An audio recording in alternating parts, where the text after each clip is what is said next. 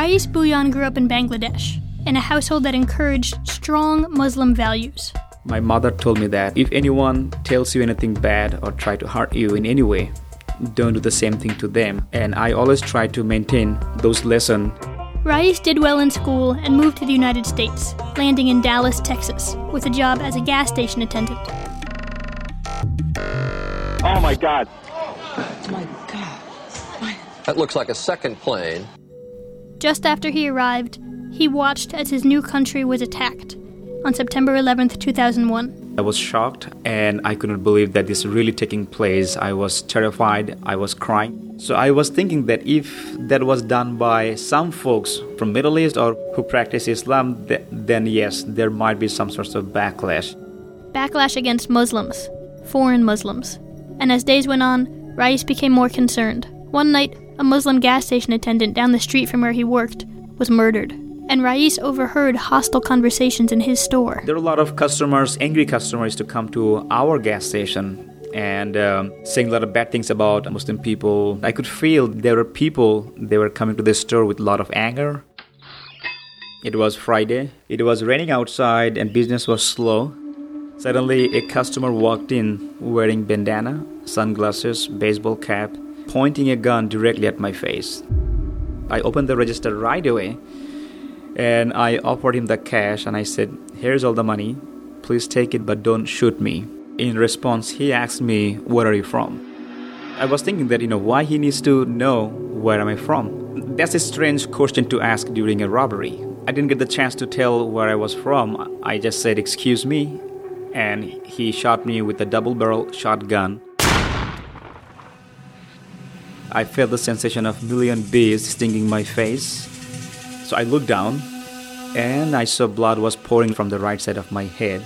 I thought I have to keep my brain from spilling out, so I placed both my hands on my head and I looked left and I saw the gunman was still standing and looking at me. So I thought if I don't pretend I'm dying, maybe he will shoot me to make sure that I'm dead. So I jumped on the floor, I pretend that I'm dying. Within few seconds, the gunman left the store, and I was thinking that, oh my god, I'm dying today. So I started crying, and I remember myself screaming, Mom. I started reciting from Holy Quran. Rais refused to die. He dragged himself up from the floor and stumbled to the barber shop next door. But everyone inside ran in terror.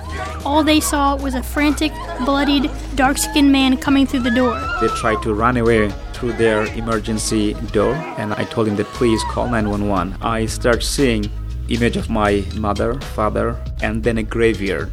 And I, I thought that's it.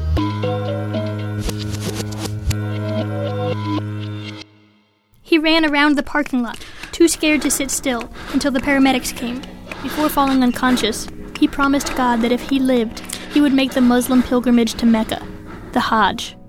Hours later, he woke up to the sound of voices. And uh, I heard the female voice told me that, Good morning, Mr. Bhuiyan, you're in the hospital.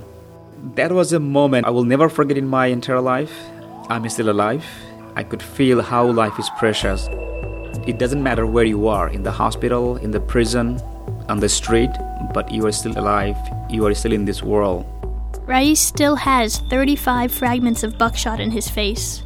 He lost vision in one eye forever. A few days later, police arrested his attacker. His name was Mark Stroman. He confessed to killing two gas station attendants and shooting a third in the face. After he was arrested, he, he voluntarily spoke to the local news media. He said he wanted to go and kill the Arabs, and that's what most Americans wanted to do the killing Arabs or killing foreigners. He said he was brave enough, he's a patriot, that's why he killed people, and he wanted to kill more. Stroman's sister was killed in the World Trade Center. He made a personal goal to murder people from the Mideast. His rage did not decipher between the Mideast and South Asia. Yes, I'm a Muslim, but I'm not from Middle East. I'm from Bangladesh. Rais was asked to testify at Stroman's trial. At first, he refused. Well, I was extremely afraid even to go to the courtroom because all the time I was thinking that I'm the only survivor and maybe he might have some associates outside. They, they will kill me. But he walked into the courtroom and raised his finger to point at his attacker, Mark Stroman. I was testified what happened to me do I see the person who shot me? Mark was sentenced to death. After the trial, Rais actually went to the Middle East on the trip he had promised God, the Hajj to Mecca. He went with his mother, and he forgave his attacker. I forgave him because of my Islamic faith and the way my parents raised me, that forgiveness is the best policy. And after I came back from Hajj, I thought deeply and I came out with this idea that the execution is not the solution here because we are not dealing with the root cause, which is hate. So Rais met with the families of the other victims, and they all agreed they would work to save Mark Stroman's life. He met with lawyers and professors and learned everything he could about stopping an execution. The first thing we did, we went to the local newspaper, Dallas Morning News, and requested a meeting with the editorial board.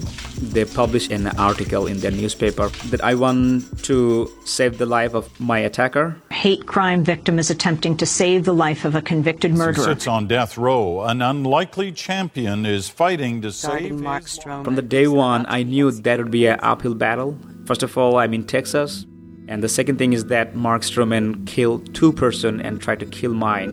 I was hopeful that, you know, since the victims of Mark Stroman they forgave him, there's a hope that the government will listen to our request. Eventually, Mark Stroman heard about Rais's work. Well, the first time Mark heard about my campaign through his attorney, he could not believe. He was reduced to tears. He wrote me a beautiful and a big letter. Is a beautiful, nice penmanship as well. I did you a very terrible injustice, but you have still reached out from within to help me.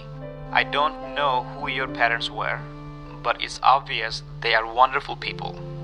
To let you to act this way to someone you have every right to hate. I could feel the pain what this another human being is going through, being behind bar and possibly going to be executed pretty soon. Rais stepped up his effort. He filed petitions and met with judges.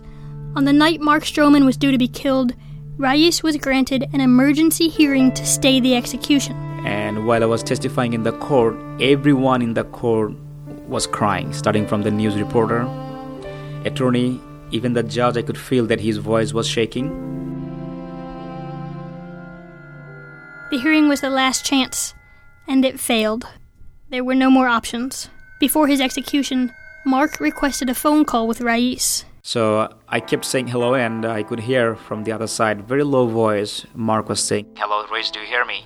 I wanted to pass the message that, Mark, you know for sure that I never hated you, and uh, I'm doing my best to save your life. And in response, he kept telling me, Rais, thank you so much for doing all this thing. I love you, bro. And I said that, you know, for sure that, you know, uh, likewise, I love you too. That was the last Rais ever heard from Mark. When I, I found out that Mark was executed around uh, 8:53, he was announced dead. I just feel in this way that you know uh, a piece of my heart I, I lost, and I asked God that you know I also have mercy on him and and forgive him what he did. And since my mom and dad they were also praying for Mark Stroman, I called my parents and I gave them the message. They told me that Rais, you did your best and what we taught you, that's what you did.